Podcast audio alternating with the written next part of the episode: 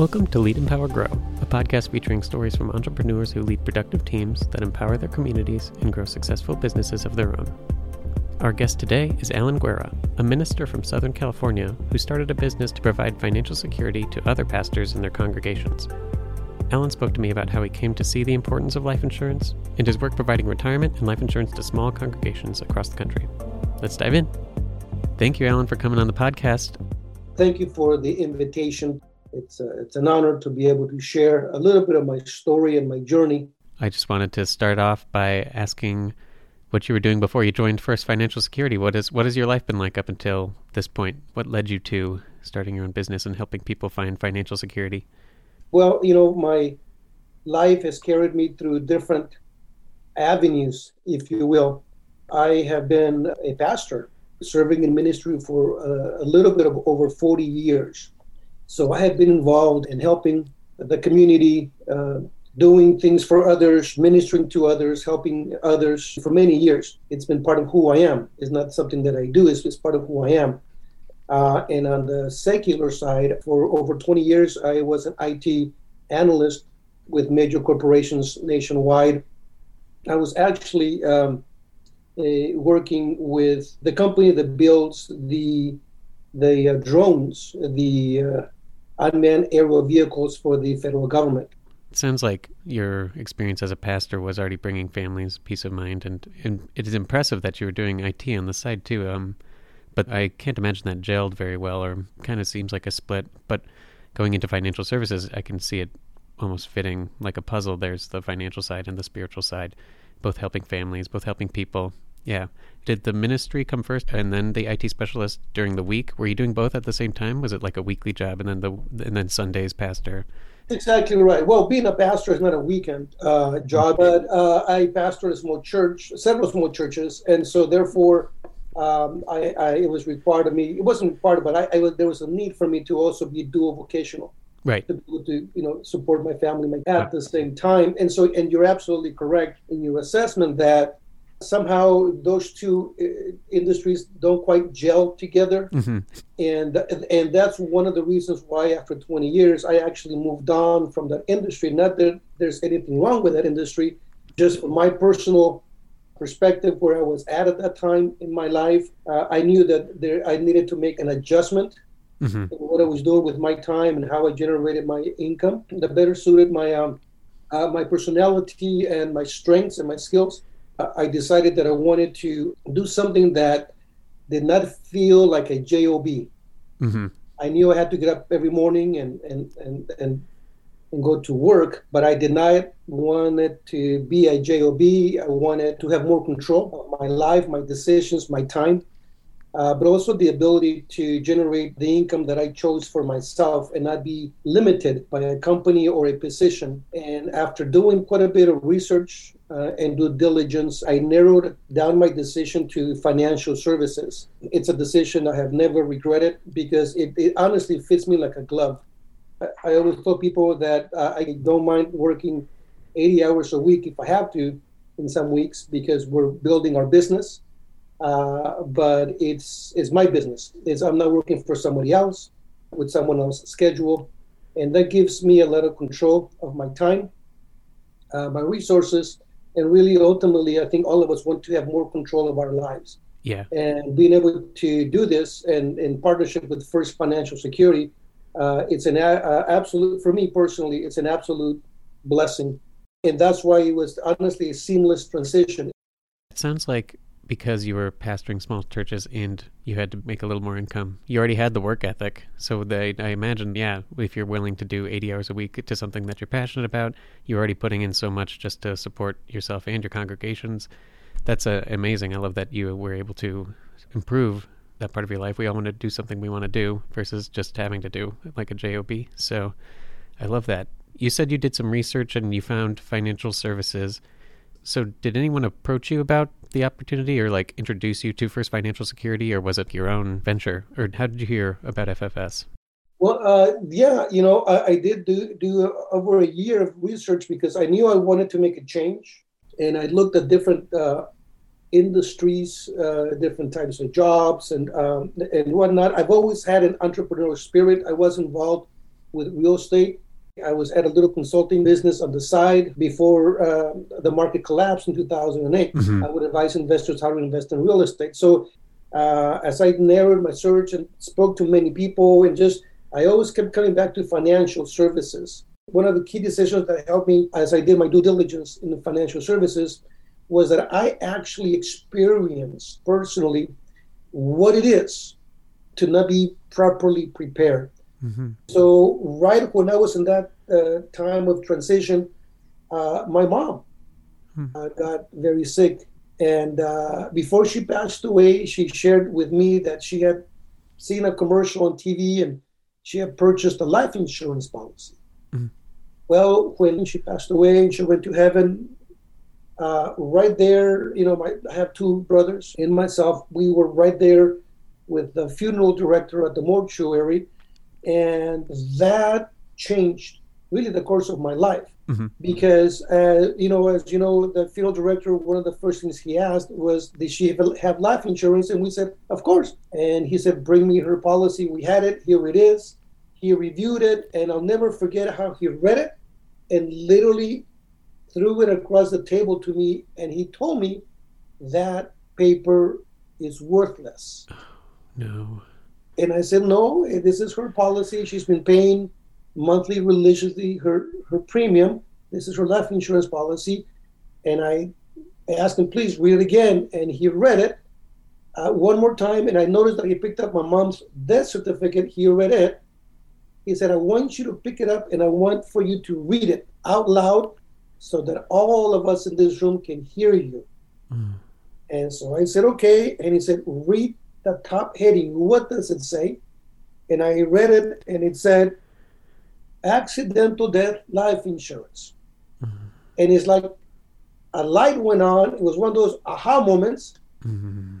He said, "This is what this is one of the unfortunate uh, things that happens to many people, elderly. They go out, they see something on TV or something, they purchase one of these type of policies, that is an accidental death only type of policy. They don't cover very much. I just finished reading her death certificate, said that it was a natural death. So she has no life insurance. Mm-hmm. So you need to pay me $15,000 in the next 48 hours. So my brother and I looked at each other, my brothers and I, and we said, well, that's $5,000 a piece. We got to show up with this money in the next 48 hours. Mm-hmm. And long story short, one of my brothers could not do it. Mm-hmm. So that whole experience of how could that this had happened? She had a policy, it was no good. Mm-hmm. That whole situation left such a bad taste in my mouth. Mm-hmm. Yeah, gosh. That I said I, I, I decided I want to learn. I need to teach people uh, how to avoid this. And it just that so happened that everything just kind of fit together. And then as I, I, I began to inquire more into uh, financial services and life insurance, and that was one of the key reasons that propelled me to go into financial services because honestly, for me, it was how can I earn a living uh, educating others so mm-hmm. they do not have to go through these horrific situations that me and my brothers just went through, uh, especially when you think that there's already coverage and protection there. And what has happened since then is I have been in so many people's homes that have been in the very similar situation where I've asked them to bring me their uh, life insurance policy. We have read it, and they thought they had permanent or life insurance, and it was only term. Now I do my job of educating them, and most people just are shocked that they do not have the protection that they thought they had, and that has been one of my biggest uh, discoveries while doing this. Is, is that most people that we speak with don't truly have what they think they have. That's where our aspect of not being salespeople, but being educators right. comes in. And we're able to say, listen, let's read your policy together. I did not come to sell you anything. Let me help educate you. Let's together read what you have. That, of course, opens up an opportunity for us to be able to do, to educate them and, and hopefully offer them something better. How I came into contact once I made the decision and got licensed, how yeah. I made my decision to come into uh, FFS.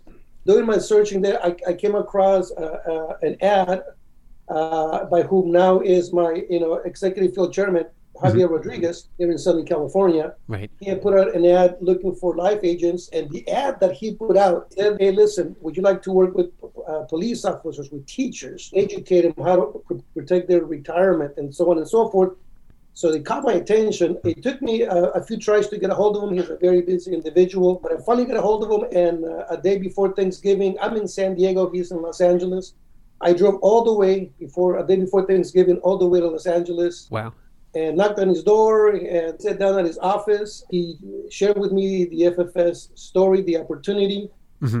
And honestly, I, I, have never looked back. I said, man, this is a, an, an awesome opportunity to be able to help people in a certain way by connected to a company that provides so much to his agency.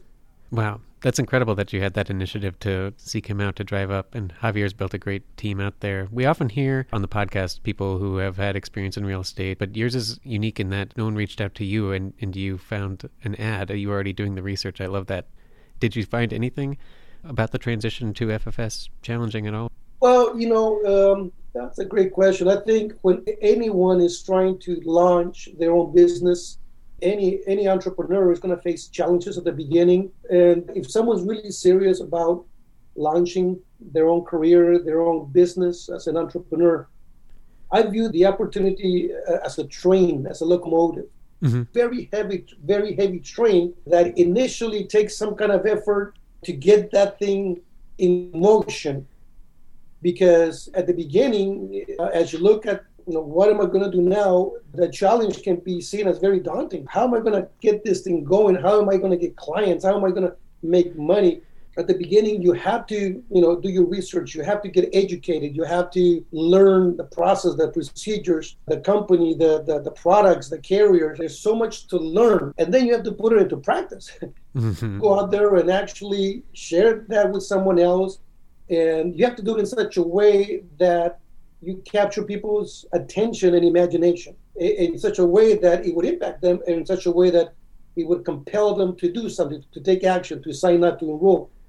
And I think that's the challenge at the beginning. But once it's in motion, it is easier to keep it in motion than to get it started initially. And I think that's the challenge at the beginning uh, for everyone that's listening to the podcast. That's maybe new and feeling that the challenge. What do I do now? How do, mm-hmm. do I get going? Uh, that's that's to me the challenge getting your train your locomotive going because once we get it going it's easier to keep it in motion and i think one of the biggest challenges for any entrepreneur is finding the way to relay the message what we say and how we say it how we deliver it we have to be effective communicators yeah. because we have a tremendous message to share but we have to learn how, how to share it correctly and effectively so that the listener will be compelled to take action. And that's why I get up every day and still trying to fine tune myself, fine tune my message. And like I said earlier, I think we get the locomotive in motion, it's a lot easier to keep it in motion. Yeah. Yeah, I love that. I love that image, uh, particularly because a lot of our agents use the word momentum, but you're the only one to put it in an image like that one, which kind of speaks to your, I guess, your experience being able to turn something into a message. But it is something that's so daunting at the beginning of entrepreneurship is like you have to be a student and a teacher and a salesperson and a marketer. And I think that's why in the home office we've tried to ease some burden by making success tracks, having marketing materials, and it's encouraging to know that once it gets going, it gets easier. To wrap up, I wondered if you had any goals for the last half of 2022 after Leaders Convention, or if you had any goals for the rest of the year. Yeah, thank you for that question, Jeff. I think any successful entrepreneur will always have goals. Uh, we always need to set targets in front of us. You know, uh, here in Southern California, under uh, Javier Rodriguez's leadership, the Team Crusaders, you know, we specialize in specialized markets and haven't focused too much in the prior years in recruiting large teams. We focus more on the product and going after the clients. But for me personally, I started once again to build up a team. And a goal of mine is really to continue working on that, to continue to build up my team. And I'd love to be able to reach at least 10, 12 productive agents by the end of the year. Quality agents that are producing, that are active, that are really passionate about this as well. That's one of the goals. Another goal for me personally is to begin to work more with uh, Kaizen. We do have a number of clients there already lined up, ready to go I believe that's a tremendous opportunity to be able to help someone. So that's a goal, personal goal of mine as well, to continue to learn, to continue to grow, to continue to work with churches. For me, that's something that's very personal because the, the sad reality is that in the U.S., the vast majority of churches are small churches, meaning that they have less than 200 members. And uh, because they're small, their budgets are smaller, which means people that serve uh, as pastors really don't have a retirement plan. They don't have life insurance because the churches simply cannot afford right. to provide those kind of benefits to them. Then that's where we come in. That's where I come in to be able to educate them that there's a way that we can help them. Uh, and I'm very proud to be able to do that. Like I mentioned earlier, that's why to me this is not a job. It's an extension of a ministry to be able to help educate pastors and church members how they can protect themselves, how they can protect their families, how they can protect their hard-earned money. So that's something that's very important to me. So I want to continue to expand that message. Every time we go into a church, we always partner with small churches to help them fundraise. So every church that I go into, we try to help them do some kind of fundraiser because every small church needs some kind of financial assistance. Throughout the years, we have helped raise hundreds of thousands of dollars nationwide that we have left right there with the churches to help them in the ministry needs and their mission needs, whatever the specific need was for that church. And that's a blessing to them to continue the good work that they're doing. So we're very proud to do that.